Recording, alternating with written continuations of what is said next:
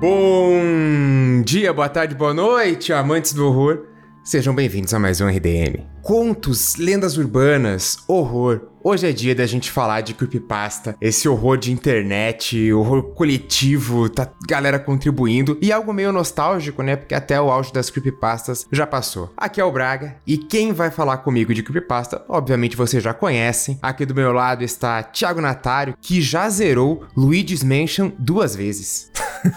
Você tá colocando palavras na minha boca, mas tudo bem. Oi, gente. E do outro lado, ela, que já conseguiu acessar o submundo do elevador do seu próprio prédio, Gabi Laroca. Não só acessei, como nunca voltei. Então eu tô presa nessa outra dimensão que o elevador leva. Eu achei que era aquelas piras assim de tipo, perdi meu carro no shopping, sabe? Aquela pessoa que esquece o andar que deixa. é meio que entrar em uma outra dimensão, sabe? Porque você entra naquele desespero. Eu esqueci ou foi roubado? Oi, gente. Vocês vão ficar com os recadinhos e a gente já volta para falar um pouco sobre esse horror online e algumas creepypastas mais clássicas, algumas das nossas favoritas, enfim, a gente já volta com a discussão.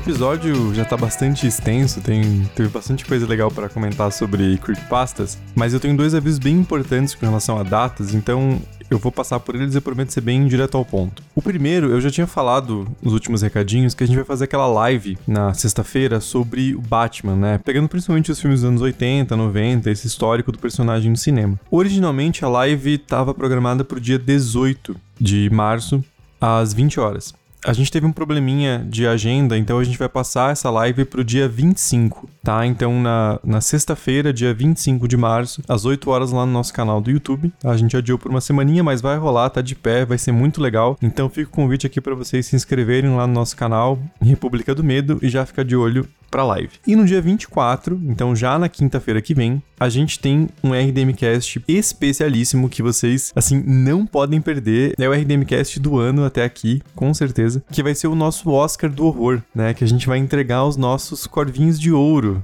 pros melhores e também pros piores filmes de horror de 2021. A gente optou por fazer uma premiação mais descontraída, então tem tanto prêmio pros melhores quanto pros piores, e a gente divulgou tanto no Instagram quanto no Twitter, os indicados são 12 categorias, então eu recomendo vocês irem lá. No Instagram tá no nosso feed, e no Twitter também eu fixei ali como primeiro primeira postagem. Então dê uma olhadinha lá, tem vários indicados, vários filmes para vocês assistirem. E então façam essa maratona aí até semana que vem, no dia 24, que vai ser a data do episódio. E aí, no episódio, a gente vai discutir, eu, a Gabi e o Braga, conversando sobre quais são nossas escolhas e também nossos apoiadores e apoiadoras puderam participar na votação. Então vai ser um evento bem legal e que a gente tem planos aí de criar uma, uma nova tradição do RDM, que é esse Oscar do Horror. Então não percam, assistam os filmes e fiquem atentos que o episódio de semana que vem tá super especial. Então é isso, gente. Não percam nossa live, não percam o episódio. E agora eu deixo vocês com essa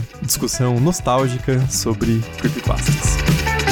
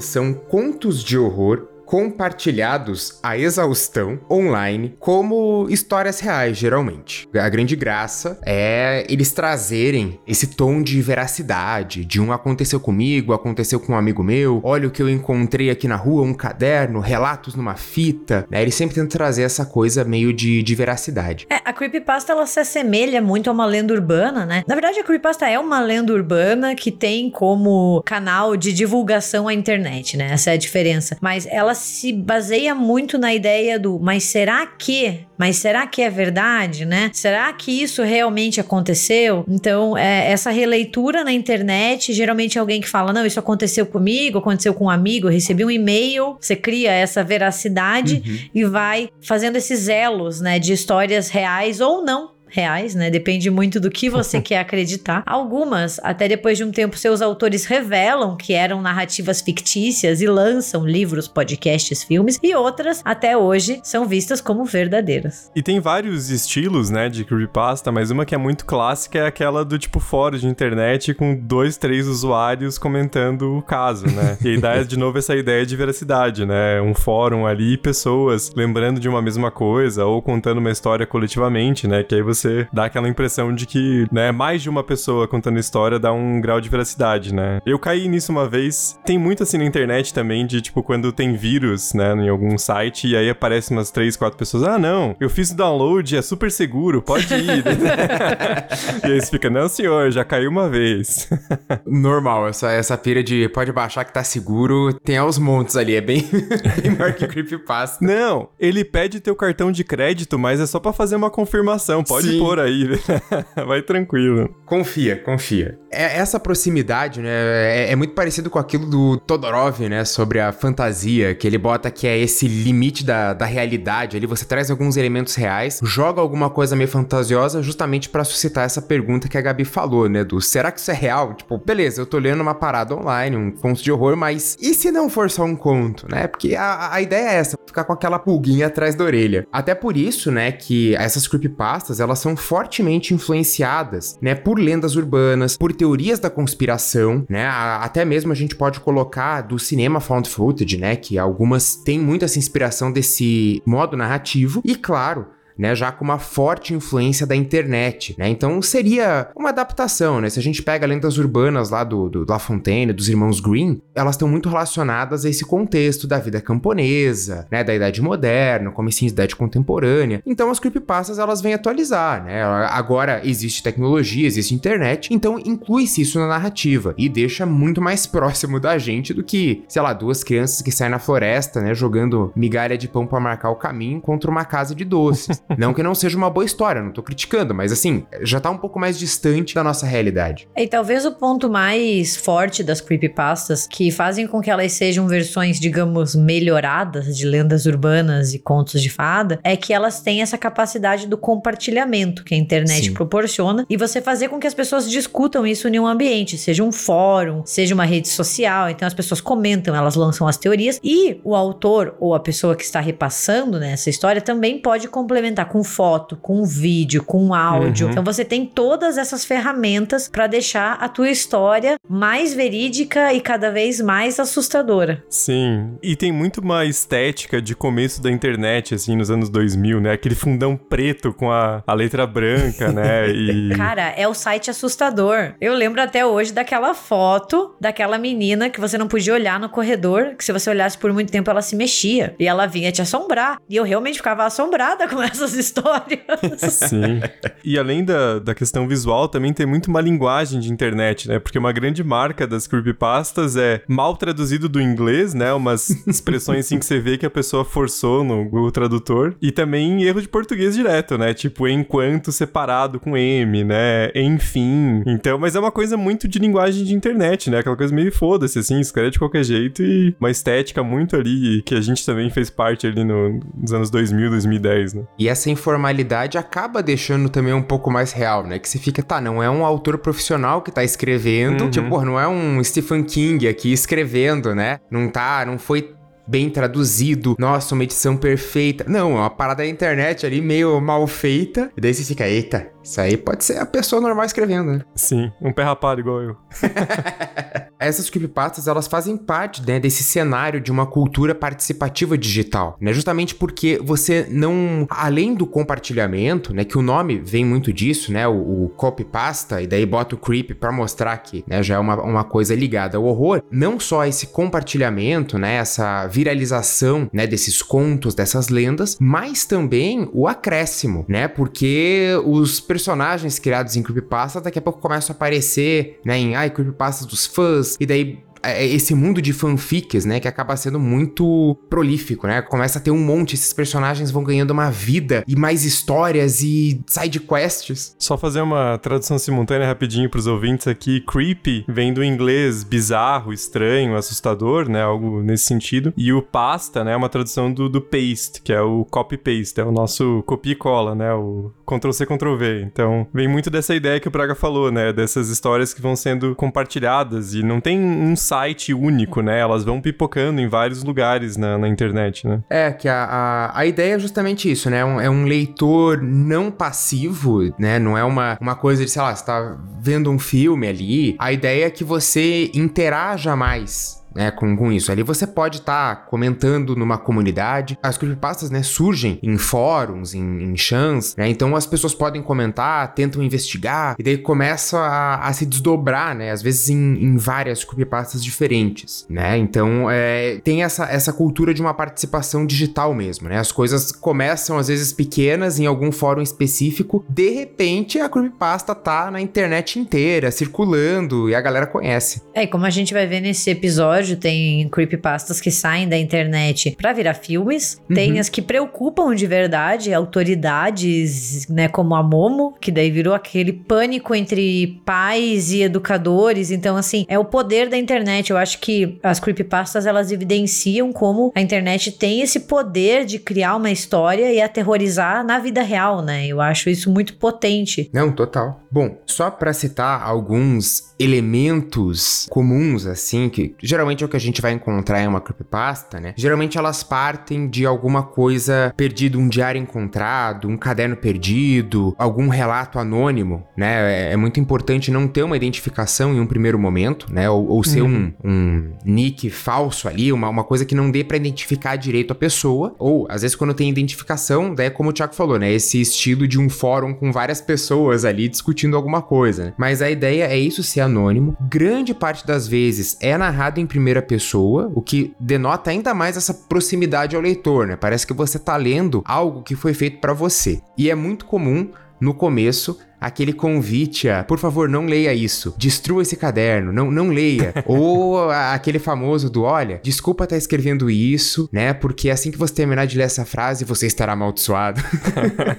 Só pensando em como que surgem essas creepypastas, é óbvio, né? A gente que é historiador sabe que é muito difícil você botar uma origem exata. Então ninguém tá aqui pra, pra dizer um, um dia, uma hora exata, qual que foi a primeira creepypasta, porque é um negócio que vai se, se formando, né, ao longo dos anos anos, ao longo dos sites, né? Então, assim, a, a gente pode tentar datar um início em mais ou menos 2007, né? Que foi a partir de chans como o, o 4chan, né? Que começaram a se compartilhar esses relatos de horror e que depois as pessoas copiavam e colavam no Reddit, né? Em, em outros fóruns, e daí começou-se a criar sites exclusivos dedicados a isso. E a partir de 2010, 2011, esse negócio explode e começa a envolver a internet inteira mundial, né? No Brasil a gente começa a receber muitas traduções, como o Thiago falou, muitas vezes mal feitas, né? E produção de, de creepypastas já nacionais, né? Dos próprios internautas aí, as próprias pessoas começam a participar e produzir conteúdo. E é interessante pensando aqui, né? Resgatando memórias, assim, eu, eu nunca fui muito de, de creepypasta, eu meio que perdi essa, essa onda, assim, mas eu lembro que tinha um primo meu, sempre tem um primo, né? Assim, tudo tem um primo. Todo mundo tem um primo filho da puta que assusta o mais novo, entendeu? Não, esse não era tanto meu meu primo, mas ele era muito assim, tipo aquela imagem da, da pessoa que os pais ficavam preocupados porque passava muito tempo na frente do computador, sabe? Tipo, ah, ele quer jantar no computador, ele fica jogando Age of Empires, né? E era, tipo, muito uma estética própria, assim, nos anos 2000, né? A internet de escada, aí alguém usava o telefone e caía a internet. Então, tipo, tinha muito uma coisa, assim, de que a internet não era tão acesso ilimitado quanto é hoje em dia, né? A gente não tinha smartphone, então era uma coisa muito aquela imagem do PCzão na sala mesmo, né? E aí teu primo lá falando das creepypasta que ele conhecia enquanto ele jogava um Age of Empires, né? Então tem muito essa memória, assim, também, né? De, de outros tempos, assim, dessa internet mais, mais raiz, né? Completamente, né? Tanto que uma, da, uma das grandes questões da creepypasta, como a gente falou, né? É pega essas lendas urbanas, essas fábulas, às vezes até contos de fadas, né? E atualiza. Uhum. Porque muitas vezes tem um, um tom meio de advertência, né? De não faça isso. Sim. Somando a essa internet, tem várias creepypastas de por favor, não entre na Deep Web. Entrei na Deep Web e vejo o que aconteceu. Nunca mais entrarei na Deep Web na minha vida. Que daí vem essas coisas, ó, o cara entrou num fórum tentando comprar drogas, armas, de repente a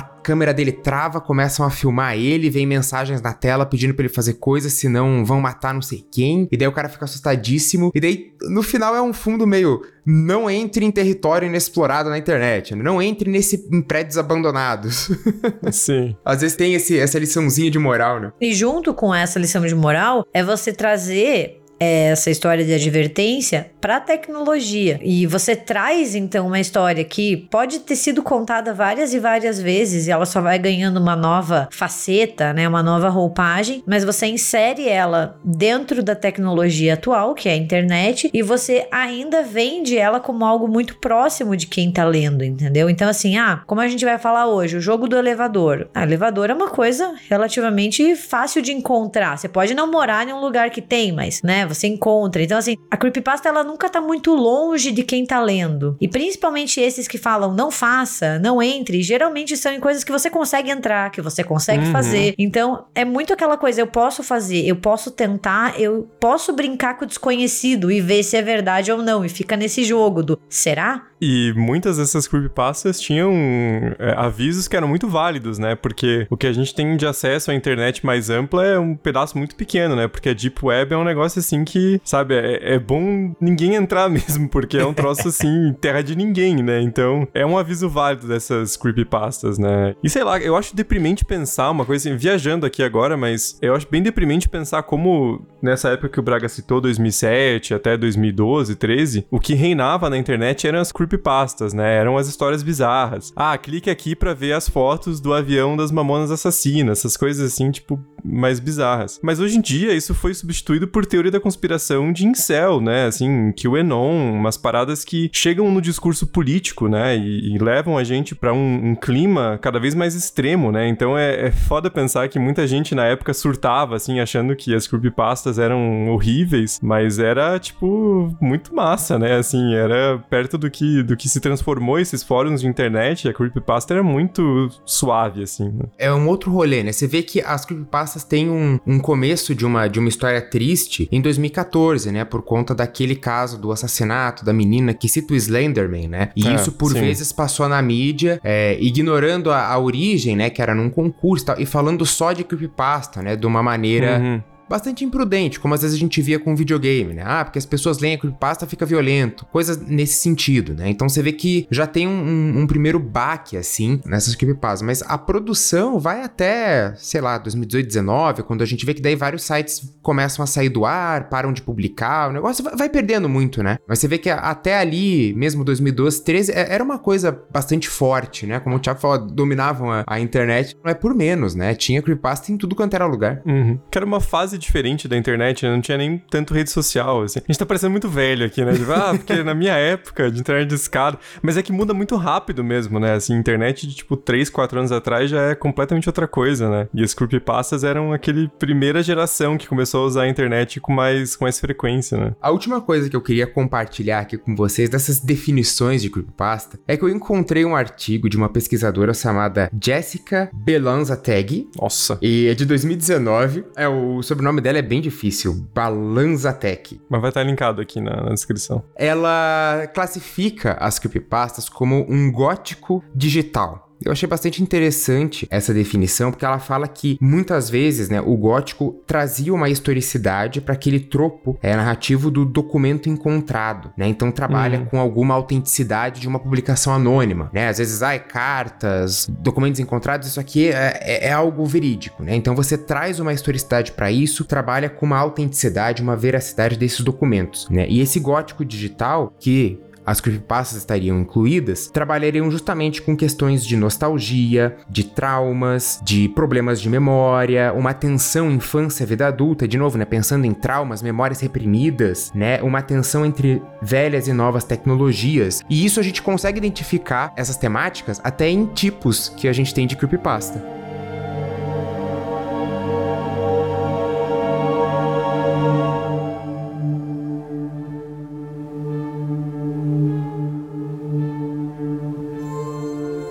Creepypastas elas são escritas em várias formas, né? Então existem diversas maneiras de você narrar ou de você publicar uma creepypasta. As mais famosas são aquelas assim, uma lenda assustadora onde o narrador chega e conta algo que aconteceu com ele, ou que aconteceu no passado, ou ele recebeu um e-mail, ou ele encontrou um diário e daí ele vai narrar o que ele encontrou ali dentro, né? Então ele tá repassando o conteúdo que de algo assim que já aconteceu ou que está acontecendo. São as mais famosas famosas, né? São as grandes creepypastas, essas que bombam na internet. Daí nós temos também os rituais, que são pessoalmente os meus favoritos, são os que eu mais leio. Não tento nenhum, tá, gente, em casa, assim, mas eu adoro ficar lendo essas bobagens. Que é muito uma lista do que fazer, né? Então ele te ensina como acessar o submundo, como invocar uma entidade, como fazer algum espírito entrar na sua casa e jogar algo com você, né? Então ele passa uma série de tarefas do que fazer e do que não fazer, tudo muito específico específico, né? Tem que ser tal horário, com tal porta da casa fechada, tal dia, né? Então, assim, é, é o mais legal, na minha opinião. Daí também tem alguns que são bem, bem famosos, que são os episódios ou programas perdidos, né? Que são criadas histórias a partir de produtos culturais que a gente já conhece e que vão dar uma nova roupagem, ou assim, falar, ai, algum episódio perdido de Bob Esponja, de Chaves, né? Ou do Mickey cometendo suicídio. Então, assim,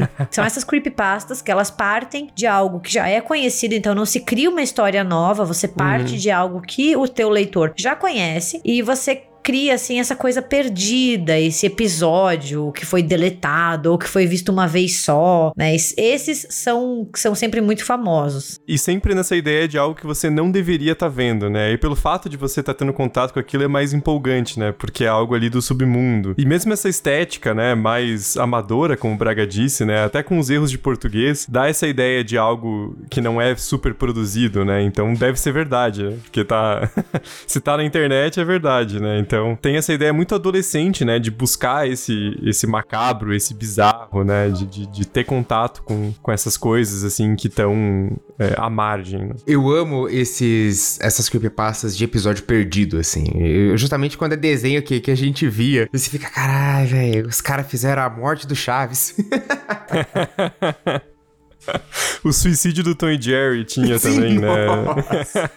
Nossa, é, são vários, né? E meio que nessa mesma pegada tem também os de videogame, que daí são fases escondidas, finais uhum. alternativos, né? Ou algo que você tem que fazer para desencadear uma história dentro da história. A gente tem vários e várias histórias, né? Tem o do Sonic, tem o do Mario, tem o do Pokémon, né? e assim vai. Quanto mais famoso o jogo ou o produto em si, mais creepypasta se tem sobre o assunto. E daí você vê que essas assim, geralmente estão tão ligadas a algo da infância mesmo. Tem essa coisa meio nostálgica, macabra, né? De você lembrar mais ou menos, meio que você desbloqueia uma memória, cria uma memória falsa de algum episódio que você viu. E você uhum. vê que uhum. pessoas comentam, nossa, mas eu acho que eu vi algo parecido e eu não tô lembrando. Ou o famoso, né? Fui na locadora e daí tinha uma fita sem identificação, eu peguei, levei para casa e era um episódio perdido de Jiraya. Eu adoro essa também, do, do, do Jiraya saia dos Changeman é, é, é, muito bom, cara. É porque a Creepypasta tem uma coisa muito marcada de, geracional, né? É muito coisa de millennial, assim, né? Aquela galera que nasceu entre, sei lá, 85 e 95, 96, né? Que, tipo, assistia o desenho e daí também ia ler na, na internet essas coisas macabras, né? Então, tem muitos esses elementos que conversa com a gente, né? Assim, é, aqueles personagens queridos da infância que aí tem uma, uma verdade macabra que a gente não conhece, né? Assim.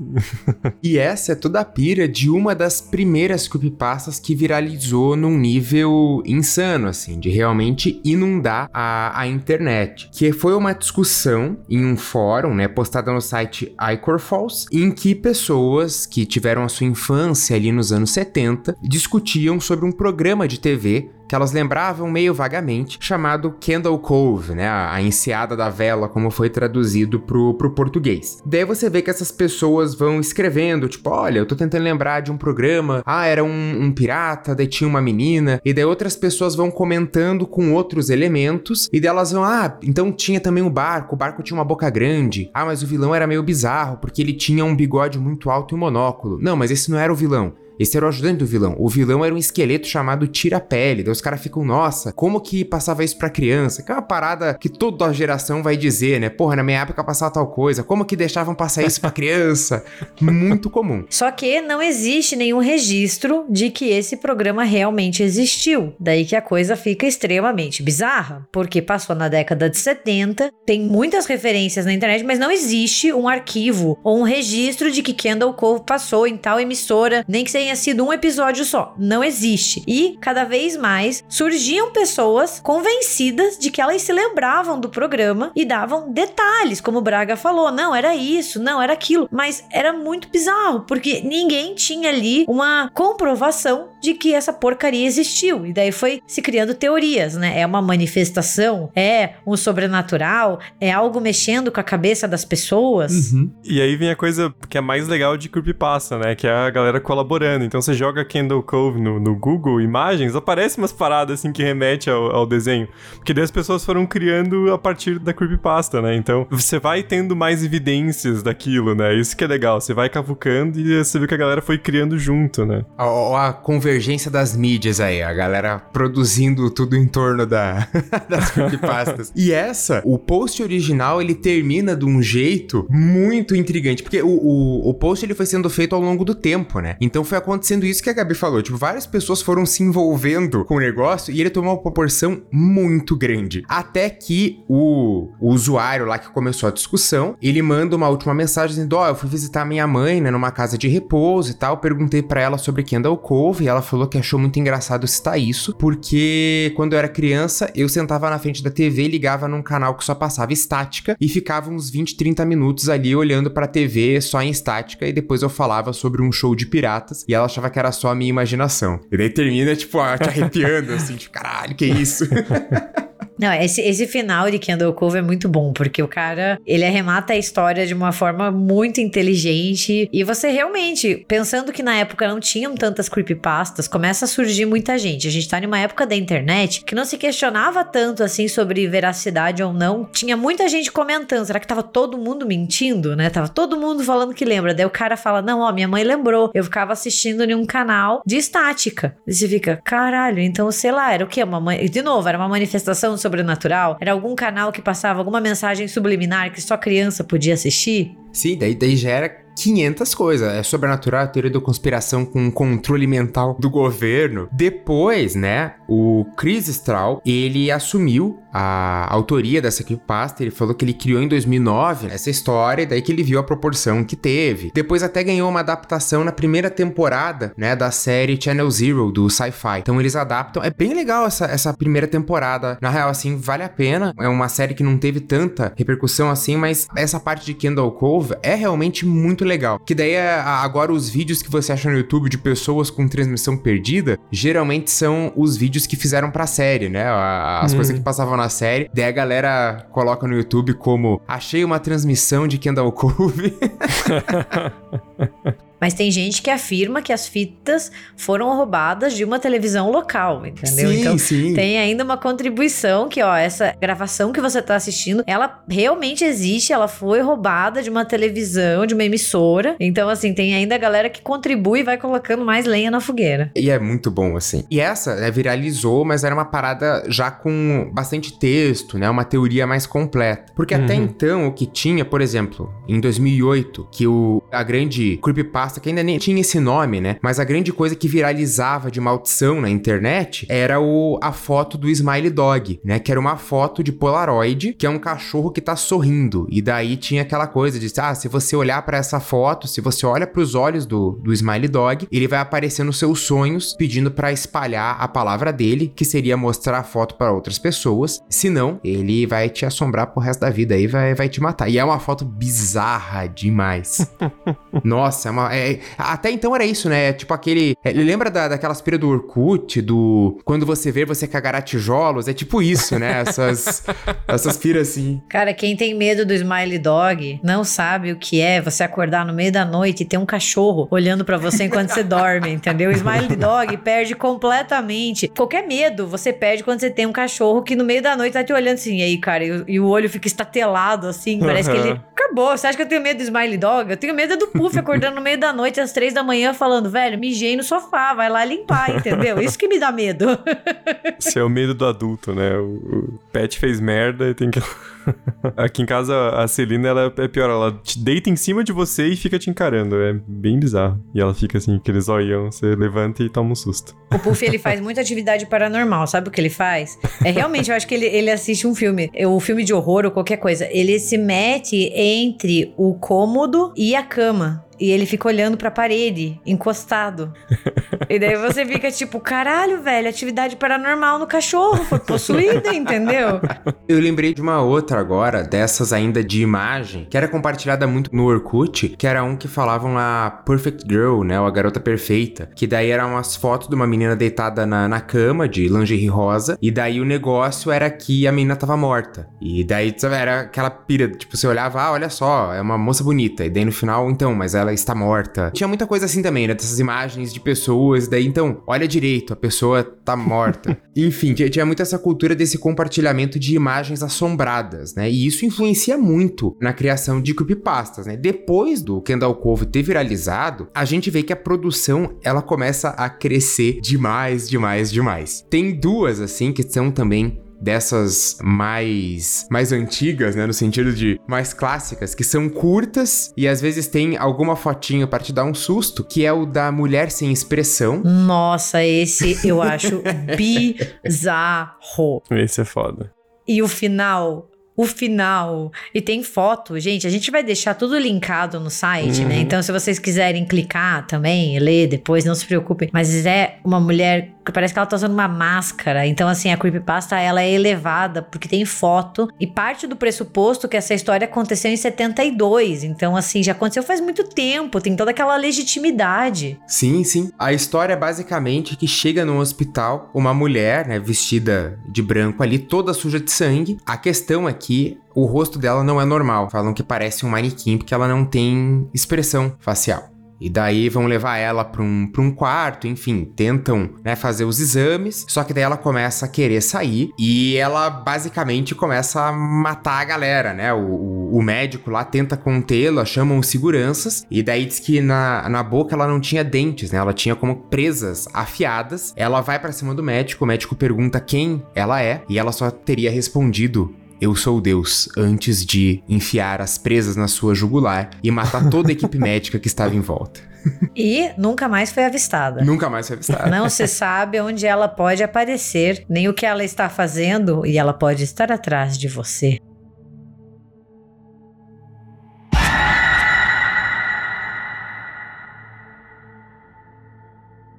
Pode estar na sua vizinhança. Mas uma coisa que eu acho muito legal dessa creepypasta é que, primeiro, a foto, né? Que é uma parada que tem esse, esse intuito de dar credibilidade, uhum. né? Tipo, tem uma foto, tem um, uma comprovação documental. E pode não ser inspirado, mas me lembra muito aquele filme de 60, Os Olhos Sim. Sem Rosto, que é um filme francês, né? E eu acho legal como muitas dessas creepypastas, que a gente tava falando, né? Elas pegam histórias antigas, né? Com o moral da história, mas elas emprestam bastante de filmes de terror mais antigos, né? Que a galera não, não conhecia tanto, né? Então, isso é um aspecto muito legal, assim, dessa reimaginação, né? Do que é assustador. E a própria foto preto e branco dá essa, essa ideia, né? Porque a gente que cursa história, a gente sabe que a galera, no começo da fotografia, a galera fazia umas paradas bizarras, tipo, tirar a foto de gente que morreu pra ter a recordação, né? E você fica, cara, sabe, assim, tem um histórico de, de pessoas fazendo bizarrices com câmeras fotográficas, né? Então. e, e, a imagem preto e branco dá muita veracidade. Você bota uma uhum. imagem preto e branco ali, você vai olhar, cara, isso é real. Tem uma foto preto e branco aqui, ó. dá uma cara de arquivo, né? E uma segunda dessas, ainda muito iniciais, é um tal de experimento de sono da Rússia. Essa circulou Nossa. por muitos e muitos sites e comunidades do Orkut. Essa é muito famosa. Eles teriam dito ali que ainda na, na época de União Soviética, o governo queria fazer um experimento de ver o que, que acontecia se as pessoas parassem de dormir. E a ideia era deixar um grupo ali de cinco pessoas acordadas a partir de um gás estimulante. E daí todo mundo aceitou, porque teoricamente eles seriam libertos, mas a creepypasta já diz, obviamente era uma mentira, a ideia do governo soviético era matar todo mundo depois do experimento, mas eles não sabiam, eles acreditavam que seriam libertos. Aí vem aquele tiozão, e o comunismo matou 5 bilhões de fome, né? Aqueles dados que os caras tiram do cu, né? matou o planeta inteiro. União Soviética é total terreno de creepypasta, assim. Sempre Sim. tem alguma acontecendo no interior da, da Rússia. E isso também faz muito sentido, né? Porque a União Soviética era muito fechada sim, pro sim. exterior. Então a galera cria, assim, e cria esse grande inimigo que fazia experimentos científicos. E essa creepypasta, que é a experiência do sono, por muito e muito tempo ela foi relatada como verídica, né? Uhum. Tem gente até hoje que se você falar, fala, não, aconteceu de verdade. E eles fizeram isso mesmo. E você fica, tá bom. O Putin ainda faz isso, com certeza. tá fazendo isso agora. Putin é num, chegado num veneninho, né? Mas é, é interessante porque é uma creepypasta que é. Assim, ela é baseada em algo verossímil, né? Se pensar os experimentos nazistas e, e, mesmo outros experimentos ali, aquele muito famoso dos anos 70 da prisão de Stanford, né? Sim. De um grupo que seria os guardas e os outros seriam os prisioneiros e como isso afeta as relações de poder né, naquele grupo, né? Então ela tem esse ar assim. Caralho, velho. Vocês ouviram isso? Aham. Uhum é a mulher sem rosto. Sem expressão. Susto, Ela velho. chegou na casa do Thiago. Fechou o cu agora, não passa nem Wi-Fi.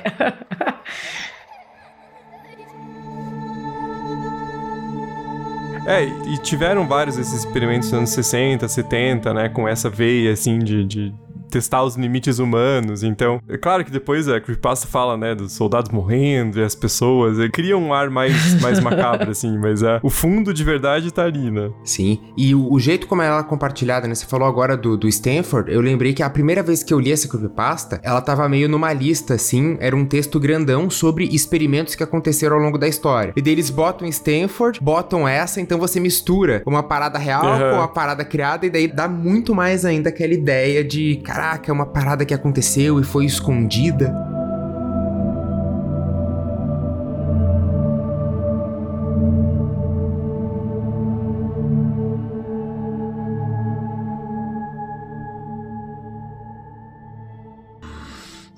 You're a monster. That's what they say. But I am not a monster. My name is Jeff, and I love blood. and you are filled with it. But not for long. Don't be scared. You won't feel a thing. All you need to do is go to sleep.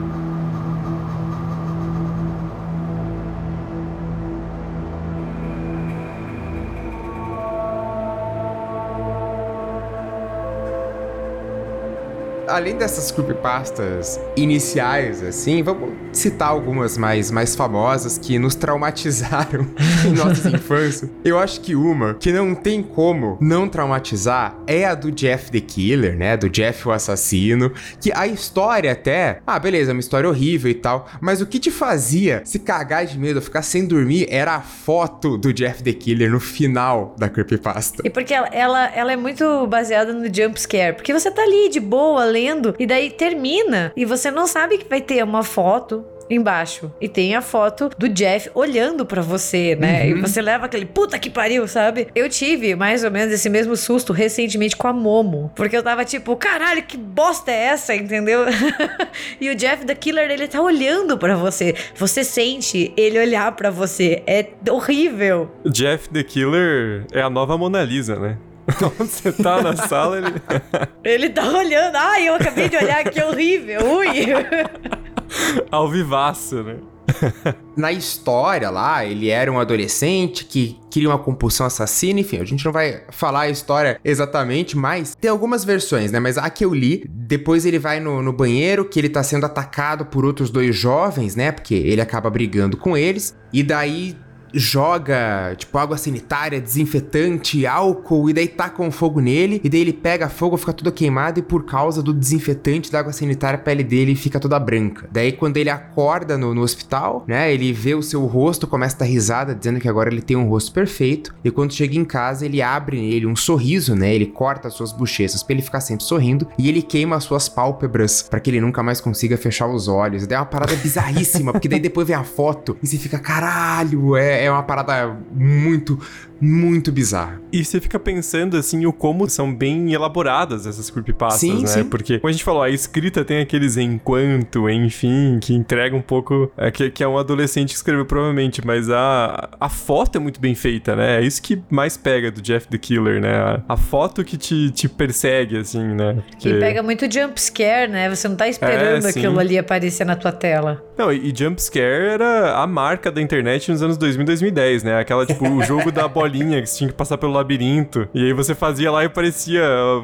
mulher gritando na tua cara, né? Então tinha muito disso, né? Pra mim, o clássico é aquele que é um carro. Sim, e o carro sim, vai o comercial andando, de carro. É um comercial de carro e de repente a mina do exorcista e você sai gritando, né? Cara, eu tive um trauma com isso uma vez. Claro, meu primo, obviamente, eu falei, todo mundo tem um primo filho da puta. Eu fui na casa dele e ele falou assim: vem aqui, quero te mostrar uma coisa muito legal no computador. E eu não lembro muito bem se era um vídeo, se era uma sequência de slides, sabe? Tipo, o que que era, assim? E eu sentei e daí tinha uma hora que passava e era para você ver quantos fantasmas tinham na floresta para você contar quantos fantasmas tinham. Daí, obviamente, você se aproxima da tela. A Burraldina aqui se aproximou da tela. E daí, dá uns 5 segundos, aparece a menina do exorcista gritando. Cara, eu caí para trás da cadeira e eu comecei a gritar pela minha mãe, que tava no andar de baixo. E eu gritava: Mãe, me ajuda! Mãe, me ajuda! Minha mãe saiu correndo e eu chorando, eu tremia. Gente, foi o maior papelão da minha vida. Até hoje eu lembro disso. Eu fiquei muito traumatizada. E minha mãe correu, sabe, Superman, né? Meu Deus do céu, machucou, caiu, quebrou. Eu tava tipo quebrou. a mina do exorcista tremendo. e tem muito esse aspecto da trollagem, assim, né? De você mandar Sim. pro amigo, tipo, duvido que você leia até o fim, né? E daí tomar o susto com, com o Jeff. Então tem muito esse desafio na, na, na ideia das creepypastas, né? E mesmo quando esgotou um pouco, porque daí depois do Jeff the Killer vieram 500 mil creepypastas complementares, as pessoas começavam a escrever mais histórias do, do Jeff, daí surgiu uma Jenny the Killer. E a, daí a Jenny the Killer e o Jeff começam a ter um romance. Daí você fica, cara, isso tá indo um pouco longe demais. daí vira uma coisa bizarra. Depois a galera reclama de franquia de horror, né? Mas quando tá na mão do público, também vira as coisas que não, não tem fim, né? Total, cara. E a, daí a própria foto, né? Depois que esgota um pouco isso, daí as pessoas, tá, beleza, é falso porque teve muita parada escrita, vamos tentar ver a história da foto. Daí começa a surgir outras 500 mil teorias, porque se pega uma foto que origina essa do Jeff, né? Que já é também uma pessoa meio. Parece que tá sem pálpebra, a cara toda branca, como isso, é uma foto bem bizarra. E daí começa uma teoria, ah, porque era uma menina que ela tinha problema de autoestima, e daí ela posta a sua foto num fórum, é, as pessoas começam a zoar e ela teria cometido suicídio. Daí as pessoas dizem, não, mas isso aqui não, não existe, sabe? Daí começa novas coisas, sempre tentando botar a foto como algo amaldiçoado, né? Com alguma ligação, assim, por mais que, beleza, o Jeff é, é criação, porém a foto é real, é a foto pertence a não sei quem, e daí começa a chegar em mil, em mil teorias e ninguém nunca conseguiu, né? Descobrir de onde que vem a foto, a origem, porque ninguém assumiu a autoria. Enquanto você tava falando, eu joguei um Google aqui e me deu calafrio, velho. Essa foto é muito bizarra, cara. não, tipo, não importa quantas vezes você olha, ela continua, né? Bizarro, bizarro. Outra que ficou bastante famosa foi a, a, da Casa Sem Fim, né? Que era um relato, assim, a pessoa entra numa casa assombrada, só que a cada quarto o negócio vai ficando mais bizarro e mais intenso e mais traumático. Ela também foi adaptada como uma temporada de, de Kendall Cove, né? É uma creepypasta bem, bem grande, assim, e vale a pena ler. Ela, ela é bem, bem legal, assim bem montada. Essa eu não conhecia antes da gente gravar o episódio. É uma das poucas que eu nunca tinha esbarrado na internet. Você curtiu? Pô, muito boa, é muito bem escrita, só que ela é longa. Eu sou uma pessoa que hum. às vezes eu tenho um pequeno problema em ficar lendo creepypastas muito longas. eu comecei a ler uma para esse EP que era do jogo da esquerda e da direita. Ela foi postada por um Nossa, eu nem lembrava dessa. Meu Deus. É, então, ela foi, ela foi jogada no Reddit, só que ela é dividida em 10 partes. É muito comprida. Aí eu leio Policarpo Quaresma, né? Vamos combinar aqui. eu leio, leio Senhor dos Anéis, leio It, entendeu? A coisa, sei lá, um, um Guerra e Paz aí.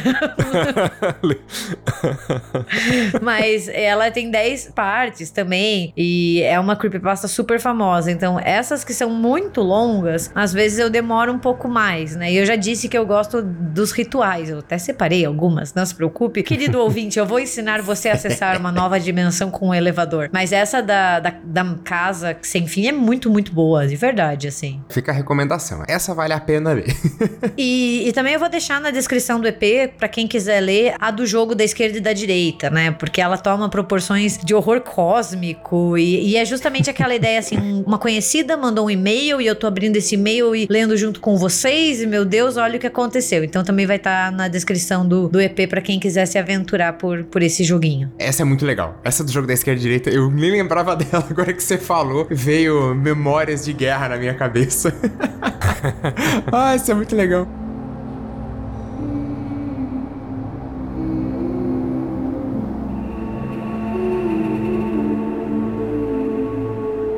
A próxima da nossa lista é extremamente famosa, né? O Slenderman. A gente até já falou dela em um episódio sobre horror e tecnologia, né? Vai estar tá aqui linkado. E ela é uma creepypasta que foi feita a partir de uma, de uma foto, né? A Gabi, nesse episódio do horror e tecnologia, ela conta direitinho, né? Como que surge o Slenderman nesse concurso. Só que daí começou a várias pessoas relatando, não, mas eu vi o Slenderman, agora eu lembrei da minha infância.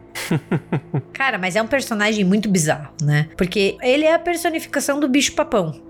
Ele Sim. rouba crianças e ele desaparece com crianças. Você tem que tomar cuidado, senão o Slenderman vai te pegar. Então, assim, é, a raiz do Slenderman é o bicho-papão. Mas as fotos, elas são muito bem feitas. Tem ali situações onde ele é photoshopado, principalmente ali no parquinho, né? Que você olha, não sabe muito bem, e daí tem crianças, e você olha. É muito bem feita essa porra. E o Slenderman é muito bizarro, sabe? É, é, é muito. Ele causa aquele, aquele estranhamento, porque é um, é um ser muito alto alto, né? Então você fica olhando, nossa, é, é bizarro, bizarro. Só que ele acabou ficando conhecido não só pela creepypasta, mas pelos eventos reais, né? Que foram muito trágicos e criou essa preocupação em relação às creepypastas, que, ai, a qual é o limite, né? Será que as crianças não vão ser influenciadas? A gente sabe que não é tão simples assim, é que nem o embate de videogame, filme de horror, não existe uma resposta, mas o Slenderman ficou muito marcado por isso, né? Por aquelas meninas que esfaquearam outra. Então, uhum. assim, ficou um, um clima pesado. Sim, mas o Slenderman tinha muito essa coisa coisa da, da, da foto em preto e branco também, né? Que empresta credibilidade, mas também de você ficar procurando o Slenderman, né? Porque tem umas fotos que ele tá meio escondido, né? Sim. E aí você fica, ah, eu achei ele aqui, daí a pessoa posta foto com um círculo vermelho, né? Então tinha muito essa coisa de, de procurar o Slenderman na foto, né? E para terminar essas mais clássicas, assim, antes da, da, gente entrar em alguns gostos pessoais e outros tipos de, de creepypasta, é uma que não é uma creepypasta em si, né? Mas é um conjunto de várias e várias creepypastas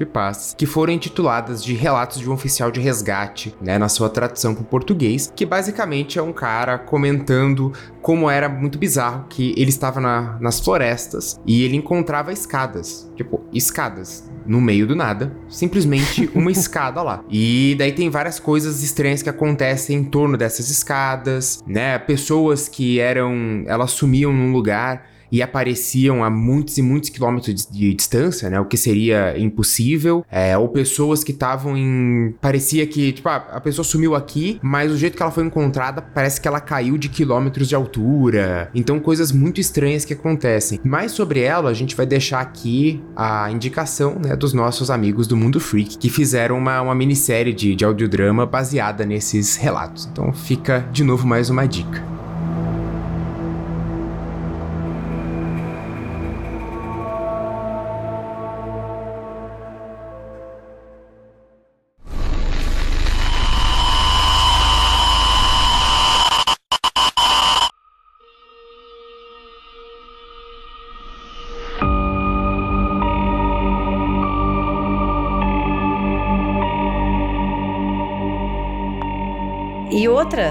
Também que, que causou muito rebuliço na internet, e ela é mais recente, recente entre aspas, porque ela é de 2017, é o nosso querido Dear David, ou o querido David, que foi uma creepypasta que foi lançada no Twitter, né? Então, assim, ela tem essa diferença, ela não é nem do Reddit, nem de outros fóruns, ela foi direto no Twitter. E a história foi, foi publicada por um usuário, o Adam, que conta que o apartamento dele está sendo assombrado pelo fantasma de uma criança e que essa criança está tentando matá-lo, né? Que é o, David. E daí ele vai contar de como o David começou aparecendo nos seus sonhos e que algo aconteceu ali, ele acabou interagindo com esse ser e esse ser pulou dos sonhos para a vida real, tal qual o nosso querido Fred Krueger. Talvez o querido David seja filho do Fred Krueger. Vamos fazer um teste de paternidade para ver, né? E ele foi criando uma thread no Twitter, né? Pra pegar e, e, ele soube engajar muito bem e fazer a galera ficar muito nervosa, porque ele contou desde o seu primeiro encontro com o David, como que o David morreu, até quando essa, essa criança fantasma passou a assombrar a sua residência. E daí ele também tem desde desenhos até fotos com o querido David. Então você vai lendo a thread, a gente vai deixar ela aqui, e você vai chegar em um momento onde ele fala que ele tirou uma foto e apareceu conheceu o querido David ali, né? Então isso causou muito rebuliço. E mais uma recomendação aqui que os nossos amigos do Mundo Freak fizeram um episódio que é o que aconteceu com o querido David, que é o Mundo Freak Confidencial 342. Então a gente vai deixar linkado tanto o EP quanto a seção de links, se você quiser acompanhar, né, a thread que foi publicada e é aterrorizante, assim, de verdade. Quando chega na foto e tem a cabeça de uma criança, você fica assim, puta que pariu. Porque, assim, na história do querido David, ele teria sofrido, né, um traumatismo craniano. Realmente, cara, é bizarro, bizarro. Assim, foi, foi uma, uma creepypasta que eu me caguei de medo. Ela é muito bem feita. Uma que eu gosto bastante é sobre o Abandonado pela Disney, né? Que seria sobre esse Treasure Island Resort, que seria um parque da Disney na Jamaica, né? Eles botam ali na, na América Central, que a Disney queria uma coisa meio paradisíaca. E deles tinham feito até um castelo do Mogli, e que a ideia era botar a galera vestida de nativos com tanga dançando. E daí, tipo, umas paradas muito erradas.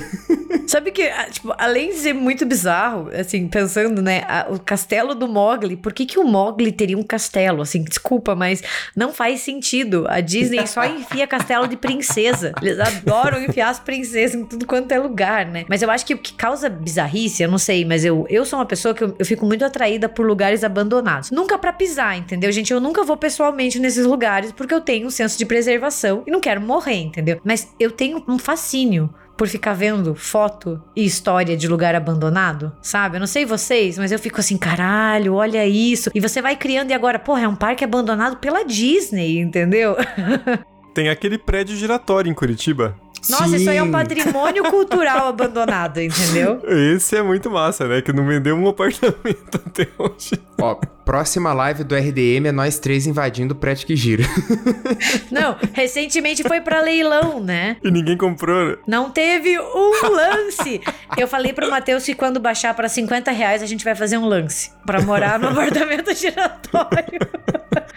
Ai, caralho. A grande lenda urbana é que a Xuxa tinha comprado um dos apartamentos que gira. Essa era a grande lenda urbana de Curitiba. É que nem o Cristiano Ronaldo comprando cobertura em Camboriú e a galera acredita, entendeu? Mas só para os nossos ouvintes que não são curitibanos e querem uma contextualização, no começo dos anos 2000, Curitiba construiu um prédio giratório e era para ser o supra-sumo de chique, entendeu? Porque ele era um prédio que realmente ele girava, então era um apartamento por andar e ele teria esse motor onde o morador poderia, né, fazer essa rotação. E eu nunca entendi muito bem qual foi a pira. Não, é, é que eu acho que é pra, tipo, pegar a luz, do, aproveitar a luz do sol o dia inteiro, Sim, sim. sabe? Você girar pra... Que é uma coisa muito estúpida, né? Tipo... É, enfim.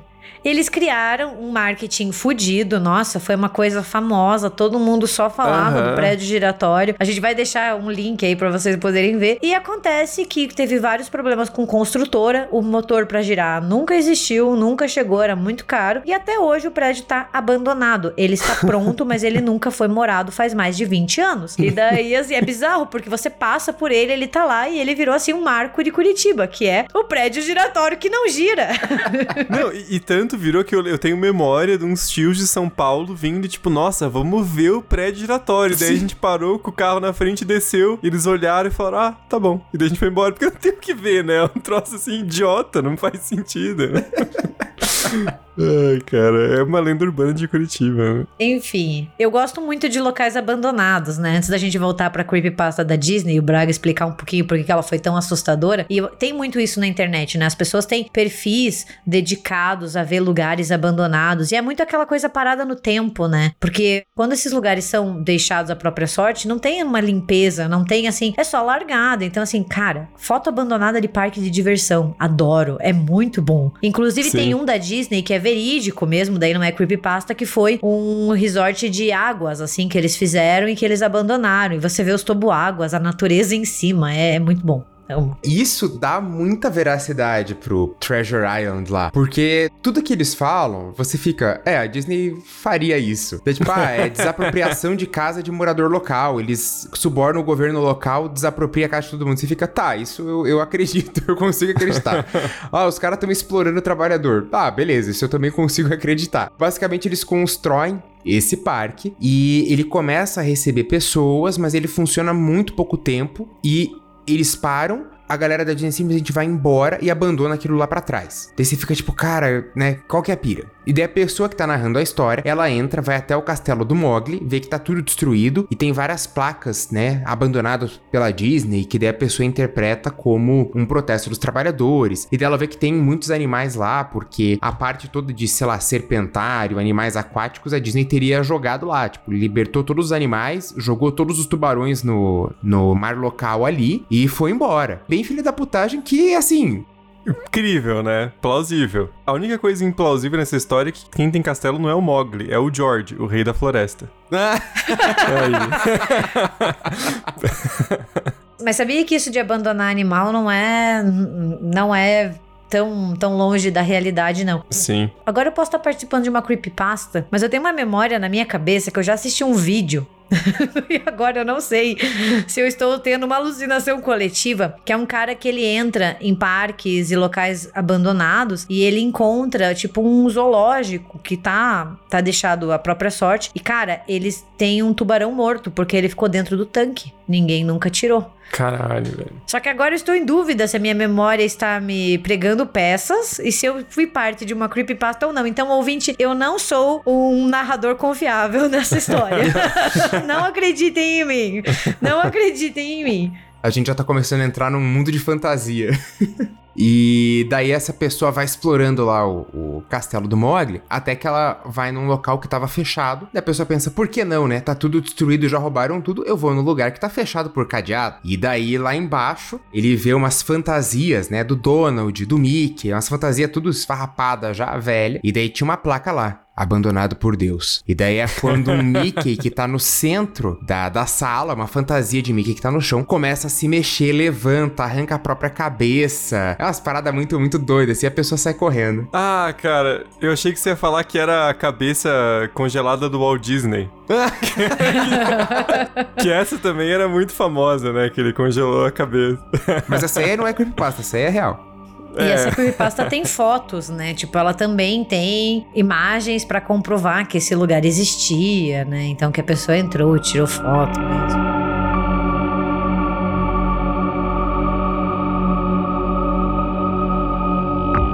Então, como eu falei, né, eu gosto muito dessas de rituais. E, novamente, eu não faço e não aconselho ninguém a fazer, porque sabe-se lá se dá certo ou não. Não venha culpar o RDM se você invocar alguma coisa pra tua casa, né? Mas uma que eu sempre curti muito é o jogo da meia-noite, né? E ela casa muito com essa ideia de ser um, um conto de advertência, né? Não desobedeça, não brinque com o que você não conhece, né? Respeite. Então, essa mistura de advertência com o conto do bicho-papão, porque eu vejo o jogo da meia-noite como você invocar o bicho-papão. É, então, é- ela é uma creepypasta bem curtinha, mais no- nos tópicos mesmo, ela não tem tanto essa na- narrativa. Em alguns lugares você encontra daí creepypastas de pessoas que jogaram o jogo da meia-noite, relatam o que aconteceu, mas daí já é mais assim uma, uma derivação, uma fanfic, né, da, da creepypasta. Os pré-requisitos para você jogar o jogo da meia-noite é que tem que ser exatamente meia-noite quando você começar a executar o ritual. Se não for meia-noite, não vai funcionar. O que, que você vai precisar? Você precisa de uma vela, de um pedaço de papel, algo para escrever, fósforos ou um isqueiro, sal, uma porta de madeira, né? E pelo menos uma gota do seu próprio sangue. Já fica, já fica cabuloso. E se você vai jogar com várias pessoas, todas elas precisam ter os seus próprios materiais e vão ter que realizar os passos de acordo com o que é indicado. Então você chega lá, meia-noite, você escreve o seu nome completo. Então tem que ser o primeiro nome, o segundo nome, sobrenome no pedaço de papel. E você vai colocar uma gota de sangue nesse papel e vai deixar em molho. Você vai desligar todas as luzes do lugar onde você está, vai para a porta de madeira, coloca o papel com o seu nome na frente da porta.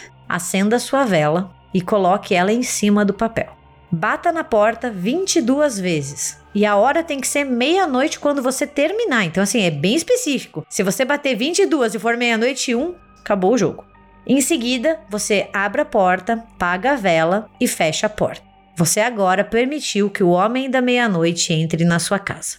Você tem que imediatamente reacender a sua vela, porque é quando o jogo começa. Você tem que andar em torno da sua casa, completamente escura, com a vela acesa na mão. O seu objetivo é evitar o homem da meia-noite até as 3 horas e 33 da manhã. Não pode acender a luz da casa, não pode desistir do jogo na metade. Você tem que continuar até o fim. Caso a vela apague, quer dizer que o homem da meia-noite está perto de você e você tem 10 segundos para reacender ela. Se você não conseguir reacender, não se preocupe. Você tem que fazer um círculo de sal e ficar dentro dele.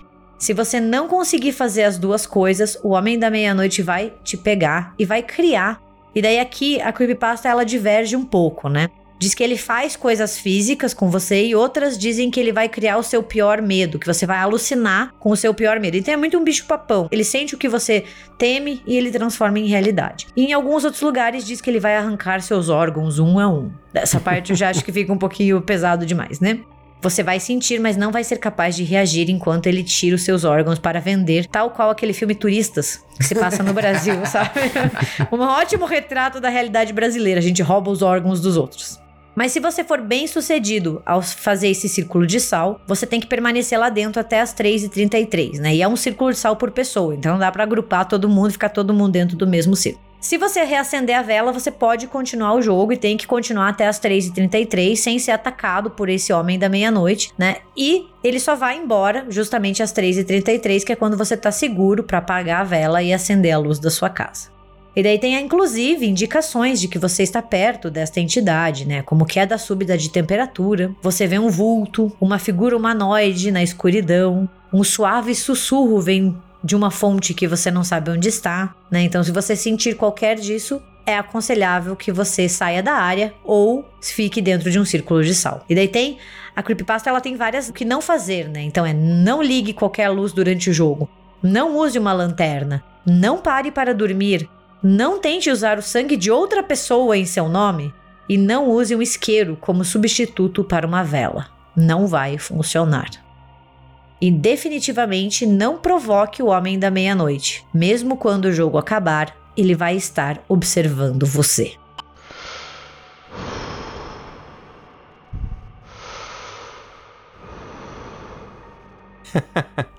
Sempre tem que ter um final bombástico na creepypasta, né? Porque daí também você termina de ler e você quer compartilhar. Acho que tem muito essa coisa também, né? De você passar pra frente, assim.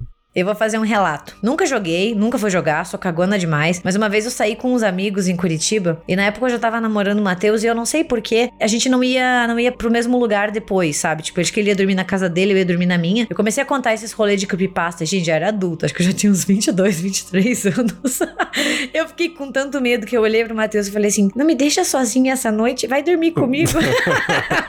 eu fiz ele cancelar e voltar e ficar comigo porque eu fiquei com medo do homem da meia-noite. Então, esse é o nível de cagaço que eu tenho. Outro ritual ou outro jogo muito famoso, né, é o ritual barra jogo do elevador, que também é uma creepypasta que vai muito seguir passo a passo e também tem as suas derivações, então tem relatos de pessoas que dizem terem jogado o jogo do elevador, tem vídeos, e essa creepypasta também chegou na realidade, né, no mundo real, tal qual o Slenderman, com a história do Hotel Cecil, né, com aquela jovem canadense, a Elisa Lam, que foi encontrada morta depois dentro da caixa d'água e tinha aqueles vídeos perturbadores dela no elevador. Então, muito uhum. foi foi indagado de que ela estava jogando o jogo do elevador. E novamente, né, é uma história que tem várias e várias versões, então talvez você tenha lido alguma outra, mas a essência é que algumas pessoas supostamente teriam conseguido acesso a um outro mundo por meio de um elevador, e é um mundo que parece igual ao nosso, é como se fosse algo invertido, né? E você tem que seguir alguns passos para conseguir atingir isso, e você não pode, obviamente, levar celular, não pode levar câmera, porque não funciona e o próprio ritual não funciona. Então, assim, quais são as regras regras do jogo do elevador, né? E aqui, de novo, tem muitas é, mudanças. Tem gente que tem que apertar 50 botões, tem gente que aperta 3, 4, 5, sei lá. Mas você tem que entrar sozinho no elevador e apertar os botões na seguinte sequência: 2, 6, 2, 10 e 5. E você não pode descer em nenhum andar. Tipo, se você descer, você quebra o ritual. Quando você chega no quinto andar, e é daí que a história fica meio bizarro, diz que uma mulher ou uma moça ela entra no elevador com você. E você não deve olhar para ela, você não deve falar com ela, porque ela não é o que parece ser. Nisso, você deve apertar o botão no primeiro andar com a mulher junto com você, né? E daí que você tem dois destinos possíveis, né? Se o elevador sobe para o décimo andar ao invés de descer para o primeiro, você tem que prosseguir, né? Então, tipo, você alcançou o que você queria. Se o elevador descer para o primeiro como você ordenou, né? A porta vai abrir, você vai sair e não deve olhar para trás. Você não tem que dizer nada. Se você chegar no décimo andar, você sai do elevador e você não pode responder à mulher caso ela te pergunte onde você está indo. Você não pode falar com ela, você não pode dar tchau. Se ela perguntar onde você está indo, você fala aqui não Mentira, você não pode falar nada, porque senão ela vai te pegar. Tem que ser curitibano na, na hora do elevador. Mas se você chegou no décimo andar, quer dizer que o ritual funcionou e você deve sair do elevador porque você está em uma dimensão paralela. E daí que muitas pessoas falam que a Elisa Lam falhou no jogo, que ela olhou uhum. para a mulher misteriosa, que ela falou com essa mulher, que ela não saiu do prédio, né? Então tem todas essas questões. Eu fiquei pensando que seria muito doido fazer o crossover do jogo do elevador no prédio giratório abandonado de Curitiba. Deve ser, tipo, você vai para uma dimensão assim, nunca antes vista, né? Você vai para a dimensão obscura das dimensões obscuras. E tem uns complementos em relação à história do elevador, que se você chega lá no décimo andar, você entra nesse mundo paralelo, né, nesse mundo alternativo, onde você vai ser a única pessoa presente. E que você chega em um andar, em um mundo que é quase idêntico ao nosso, com exceção de que todas as luzes estão apagadas e você tem que prosseguir. Então, assim, para você conseguir voltar, então algumas creepypastas elas mostram como voltar, né? Que você fica desnorteado, que você pode esquecer qual elevador você chegou e assim, o elevador que você chegou é o elevador que te traz de volta, né? Então você tem que usar esse elevador, você tem que entrar, apertar os botões na mesma ordem em que você apertou e você tem que chegar até o quinto andar. Quando você chega no quinto andar, você aperta o botão do primeiro, o elevador vai começar a subir até o décimo andar. Você aperta o botão de qualquer andar para cancelar a subida ao décimo andar. Então você tem que apertar o botão, senão você vai ficar preso lá para sempre. E diz que se você chega no primeiro andar, você tem que conferir o ambiente com muito cuidado, porque se alguma coisa estiver fora do lugar, seja um pequeno detalhe qualquer coisa, você não pode sair do elevador e tem que recomeçar todas as etapas para poder voltar até o seu destino e até a nossa realidade. E tem vários e vários vídeos na internet de pessoas fazendo o ritual do elevador, gente que fez e disse que chegou em uma nova dimensão. Então, assim, é uma creepypasta muito, muito famosa. Essas de rituais ficavam muito famosas porque vai gerar relato, não tem como, né? As pessoas fazem Uhum. e vão contando as suas próprias versões. Elas são muito criativas. É porque você pode ir na prática, né? Assim, além de você conseguir ganhar view na internet fazendo isso, você também pode tirar a fazer o teste. Falar, não, vou, Aham. vou fazer, vou ver se isso funciona mesmo. Eu posso não ver o Slenderman, por exemplo, mas eu posso tentar fazer o jogo do elevador, eu posso tentar invocar o Homem da Meia-Noite. E a mesma dinâmica da brincadeira do copo, né? Ou quando eu fiz era da caneta, né? Que tem essa, essa coisa de fazer o que não, não deve ser feito, e aí você desafiar algo oculto, né? Então é muito fácil viralizar esse tipo de creepypasta. Né?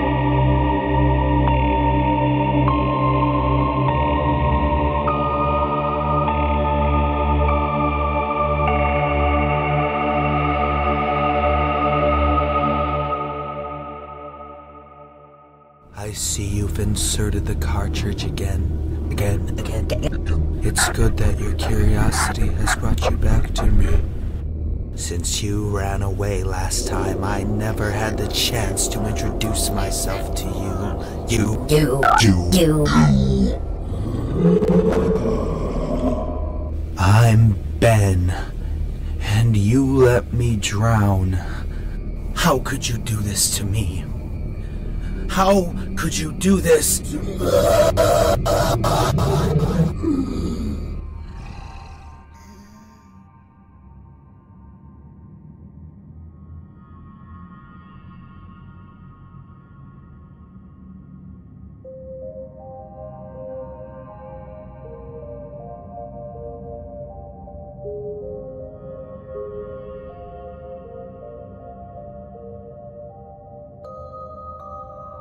Bem, a gente terminou assim um- umas mais clássicas. A gente quer só citar mais algumas, porque são muitas e muitas creepypastas. A gente podia ficar muitas horas citando ah, várias, mas assim, algumas mais icônicas, por exemplo, de videogame. Uma que ficou muito famosa, que nem é creepypasta, né? Ela, ela vira depois, mas é uma lenda que já vem desde os anos 90, que é o grande problema do Pokémon, né? A, a música de quando você entra em Lavender Town, que dizia-se que essa música levaria os adolescentes à loucura, ao suicídio, à paranoia. E o que deixou tudo mais forte é que realmente a Nintendo mudou a, a música original, né? Quando eles relançaram o jogo já não era mais a mesma música, né? Então que ficou com aquela coisa, putz, o que que tá acontecendo aqui? O que que tá rolando? Aí, quando a empresa faz isso, alimenta ainda mais a, a, a piração da galera. Nossa, super. Cara, o que tinha de creepypasta de GTA, por exemplo, tinha uma que eu lembro que o, ah, o menino começa a jogar lá o San Andreas e daí surge uma missão que ele tem que queimar um carro e ele vê que os bonecos dentro do carro estão com a roupa dos pais dele. Caralho!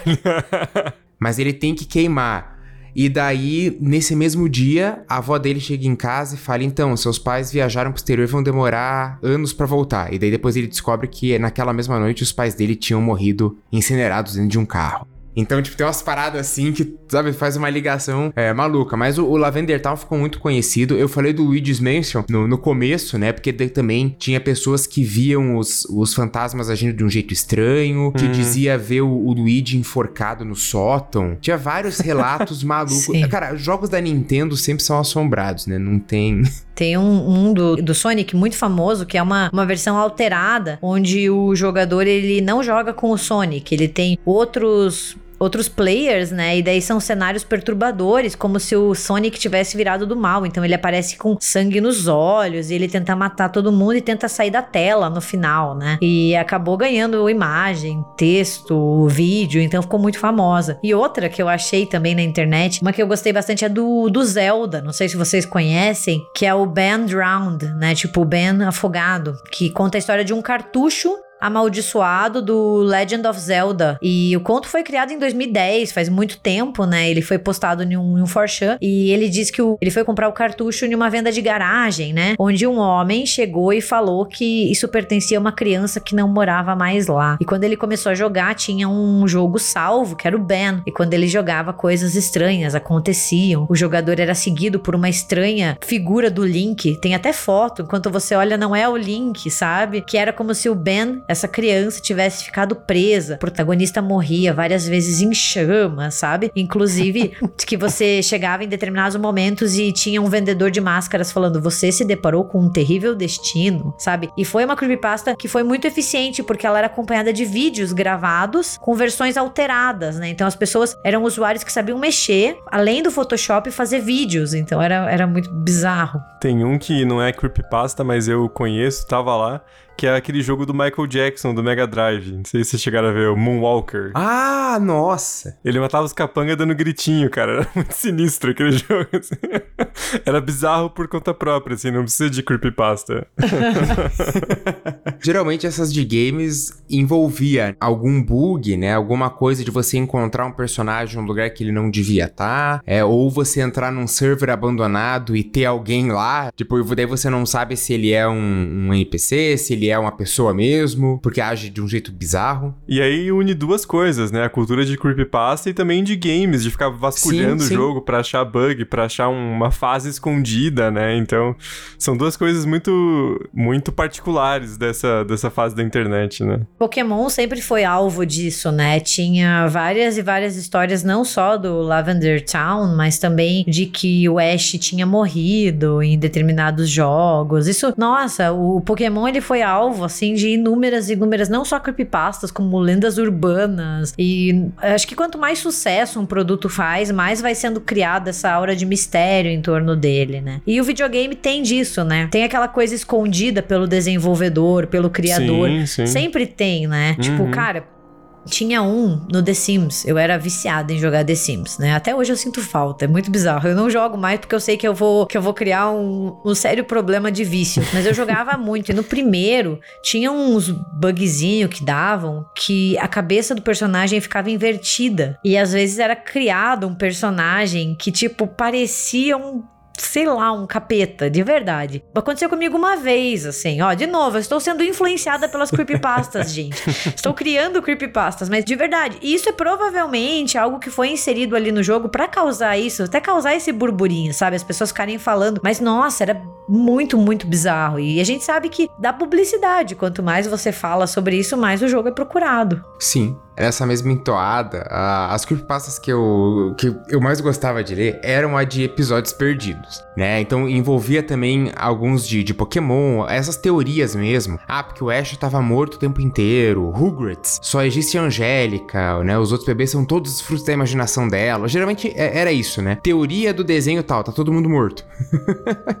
Mas tem duas de episódio perdido que são, eu acho, particularmente perturbadoras. Uma é bem clássica, que é o do Suicide Mouse, que seria um, um videozinho do Mickey, aquele desenho lá dos anos 30, 40, né? Que ele basicamente só fica andando, mas que ele se suicidaria. E é um desenho muito bizarro, porque o som é todo cagado, e daí começam uns gritos malucos, e o Mickey tá andando meio cabisbaixo. Então é é uma parada já meio, meio perturbadora por, por si só, e tem vários vídeos na internet de trechos recuperados desse episódio perdido do, do Mickey. E tem também aquela do Mágico de Oz, né? Que teria um, um dos anões se suicidado no fundo, e aí dá pra ver na foto. Tem essas aspirações também com filmes antigos, né? Tem que daí eles falam que era, na verdade, era um avestruz, daí as pessoas botam o vídeo comparando o filme original com a versão digitalizada que tem um avestruz mesmo, e você fala, cara, não é a mesma coisa.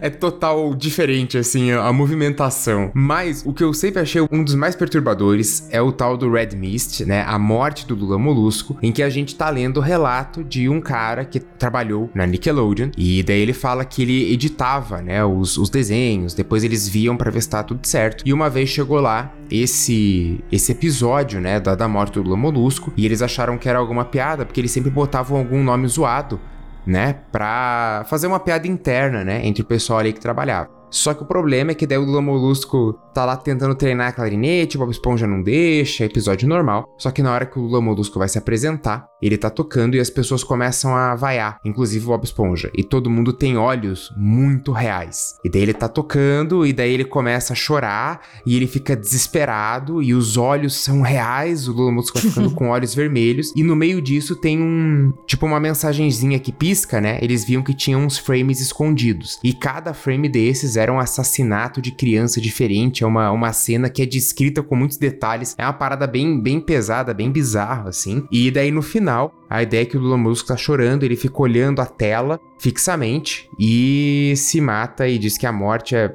bastante real, assim. O cara dá altas descrições, especialmente esse do, do, dos frames de crianças mortas é um negócio extremamente perturbador. E daí, quando eles vão ver, é, ele chama a polícia, vem lá o vídeo, né, quando que ele foi editado, e a última edição datava de 26 segundos antes dele darem play. Então daí é uma parada mais bizarra ainda. Esse suicídio do Molusco eu acho muito perturbador. Cara, é bizarro. É bizarro, porque é Bob Esponja, entendeu? Bob Esponja é pra ser feliz. É muito bizarro, porque é um desenho para crianças, mas tudo bem. E, e, você fica pensando, será? Será? E, e, é triste, é triste pra caralho. Coitado do Lula Molusco. Sabe? É, é porque quanto mais velho você vai ficando, mais você se identifica com o Lula Molusco. E não com o Bob Esponja e com o Patrick. Sim. Eu sempre torci pro Tom. Pega esse rato, filho da né? puta, folgado do cara. Fica atrapalhando. e tem vários Tom e Jerry também, né? Porque daí vão criando com o tempo. E, enfim. E aí pega aquele duplo, aquela dupla nostalgia, né? Do da Creepypasta e do, da, dos desenhos de infância também, né? Essa coisa, tipo, do Lula Molusco que eu, que eu falei é muito perturbador. Você vai vendo que as creepypastas, à medida que vai se aproximando ali de, sei lá, 2019, 20, que é quando os sites se encerram, você vai vendo que elas vão ficando cada vez mais perturbadoras, mais malucas. As descrições são cada vez mais explícitas. Eu, eu lembro de uma que era do Tommy Teff, que contava a história de é, um, um casal tinha filhos lá e daí eles recebem a visita de um cara em roupas militares, só que o cara não tem poros, a pele dele é como se fosse de um boneco, assim, meio plástica. E daí volta, né, o, dá um, um, flashback. Na infância, tanto o pai quanto a mãe, eles foram visitados pelo Tommy Teff, que seria uma, uma entidade, um demônio, algo assim, que educa as crianças, mas de um jeito perturbador e traumático. E é, é uma creepypasta bem pesada. Outra que eu lembrei é uma que chamava Corredores. E daí era um, uma infestação de, de fungos, assim. E daí esse ano que eu fui perceber que é uma fanfic de The Last of Us. Porque o nome original era Runners, né? Essa também tinha umas 20 partes, assim. E daí eu larguei. Eu falei, ah, não dá. É, é, é muita coisa. E um exemplo bem recente de creepypasta, que daí já já entra muito no fenômeno do WhatsApp, mensagem instantânea, né? É a Momo, que é aquela coisa aterrorizante que vai muito na onda do Jeff the Killer, né? Então são os olhos, a pele, hum. o sorriso. E é uma imagem que ficou muito famosa no WhatsApp. Então a gente vê assim como as creepypastas elas também vão mutando de acordo com qual é a tecnologia do momento. E foi vista como um desafio, né? Foi lançada como um desafio que era você ser desafiado a se comunicar com um número desconhecido, que era o número da Momo, e daí ela mandava tarefas e mandava mensagens de violência, imagens, é, vídeos, coisas muito perturbadoras. O que acontece é que a Momo criou um verdadeiro pânico, né? Inclusive no Brasil, nos Estados Unidos, que foi crianças que diziam que estavam vendo a Momo no YouTube. Daí entrou que no YouTube Kids tinham vídeos onde a Momo aparecia dizendo para as crianças se machucarem. E isso criou assim um frenesi a ponto do YouTube ter que se pronunciar falando que não tinha nenhum vídeo e que eles acessaram e que eles revisaram e não tinha nenhum vídeo da Momo, nem como mensagem subliminar, nem nada, né? O que aconteceu com a Momo, né, é que na verdade pode ter sido também um esquema para roubar dados, que foi o que muito, muitas pessoas falaram. Você manda uma mensagem pro WhatsApp e algum, alguma pessoa muito sacana tá ali para roubar os teus dados, roubar o teu número, né? Mas virou assim, gente, até a Kim Kardashian chegou a falar da Momo, entendeu? Foi algo algo assim muito, muito bizarro. E daí se descobriu que a origem da imagem é japonesa e é uma escultura de uma mulher pássaro que foi exposta em 2016 em uma galeria de arte, né, lá em Tóquio, e que era parte de uma exposição específica. E meio que para acalmar todo mundo, o artista que criou, né, a Momo, que não tinha o nome Momo, falou que ele destruiu a a, a escultura, que a Momo não existe mais. Cara, e foi algo bizarro, né? Porque eu lembro que criou um verdadeiro pânico entre pais sobre o que os seus filhos estão vendo e se comunicar no WhatsApp, porque diz que eles rastrearam os números e os números eles davam várias e várias localizações. Sim. Bizarro demais. É é uma parada que daí vira uma verdadeira histeria coletiva, né? Uhum. Eu lembro que tinha várias pessoas que disseram não, mas eu vi o meu filho assistindo o vídeo e apareceu a Momo, porque o YouTube tá falando que não é, mas eu vi. E você fica, cara. É porque ele foi muito multimídia, né? Então no Reddit alguém perguntou: Ah, quem é a Moma, a menina do WhatsApp? Encontrei um vídeo, né? Daí teve gente respondendo. Daí determinados youtubers com muitos inscritos começaram a falar desse número do WhatsApp. Daí gente famosa entrou na jogada, como a Kim Kardashian, falando pros pais tomarem cuidado com a Momo. Depois se criou essa creepypasta em cima de que estavam sendo veiculados vídeos no YouTube Kids e tinha que tomar cuidado, as crianças estavam se machucando. Se criaram histórias de crianças que realmente se machucaram fisicamente ou tentaram machucar as outras. Então, assim, foi um, um verdadeiro pânico. E pra dar uma, uma contribuição final aqui, a gente tem também algumas creepypastas totalmente brasileiras, né? Eu separei dos que eu gostei bastante. Tinha uma que é uma, uma série também, chamada A Coisa Embaixo da Paulista. Eu nunca consegui achar o final, eu só fui até a parte 4, que é o que foi publicado. E eu tô aqui implorando pra quem escreveu isso que, por favor, volte a escrever, porque eu queria muito saber o final. É, é, é praticamente Guerra dos Tronos, né? Mo- Morreu o autor, ninguém vai saber o final. Ninguém vai saber como termina. É basicamente a história de um cara que perde o emprego, ele começa a viver, né, na, na rua e ele vai viver meio no esgoto e ele começa a, a se mutar e ele vira uma pessoa meio rato, assim, ele sofre uma mutação física. Braga, isso, isso é o Ratman no novo VHS. É o, é o Mestre Splinter. Ah, vai virando Mestre Splinter. Ele, ele achou quatro tartarugas e. Nossa, agora me lembrei de um filme, não só do, do Ratman, mas que chama O Rato Humano, que é um filme de 88, que, cara, o Braga me indicou quando a gente ainda tava na faculdade. Vocês têm ideia? Eu não conhecia o Braga direito pra saber que ia ser um trauma na minha vida, esse filme que ele me indicou.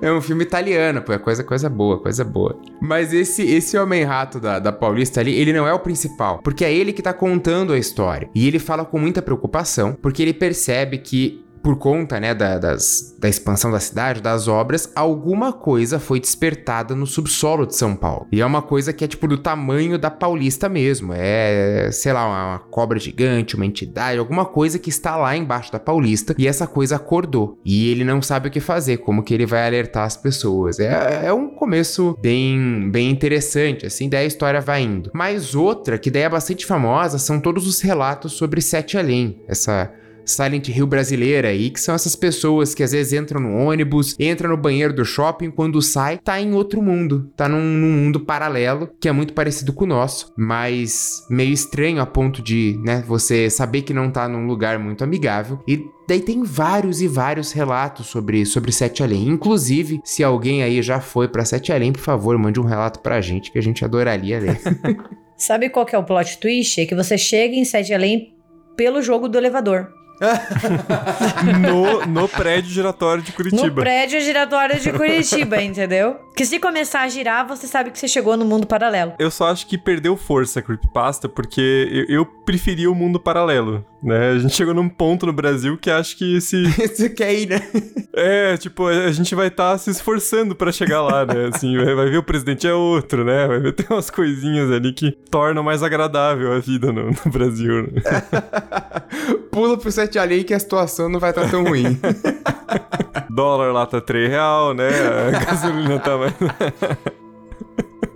E como a gente falou muito ao longo desse episódio, creepypastas são coisas muito maleáveis. Então, assim, não tem uma creepypasta pronta. Assim, ela pode até ser terminada pelo seu autor original, mas elas continuam porque é meio que uma coisa que não tem autor, né? Então vão sendo criadas novas mídias em vídeo, WhatsApp, em fóruns e versões e, tipo, sei lá, a filha do Jeff the Killer e assim por diante, né? Mas as creepypastas chegaram no cinema, né? A gente teve várias adaptações cinematográficas do Slenderman recentes, tanto trabalhando com o Slender como uma figura barra entidade sobrenatural, ou os crimes cometidos por pessoas que acreditavam que o Slenderman era real. E também tem um filme que a gente não vai entrar aqui no mérito se ele é bom ou ruim, que chama o The Gallows ou A Forca, no Brasil, que é um filme de 2015 que surpreendentemente ganhou uma continuação também, que é A Forca 2, ninguém sabe muito bem o porquê. Que ele é um filme no estilo found footage e ele criou uma creepypasta para fazer um marketing, né? Então muita gente achou que estava sendo feito baseado em um caso real ou baseado em uma creepypasta que existia, e na verdade tudo foi criado pelo filme para vender. Né, que é o, Charlie, né? Então eles ficavam chamando e invocando o Charlie, mas depois se descobriu que era só um bom e velho marketing de filme de horror. Mas, né, creepypastas e cinema fica para um próximo episódio, então vocês inclusive podem contar pra gente se vocês querem um RDM Cast conversando sobre como as creepypastas vão para o cinema e como o cinema também utiliza das creepypastas para se promover, que a gente vai fazer com muito carinho.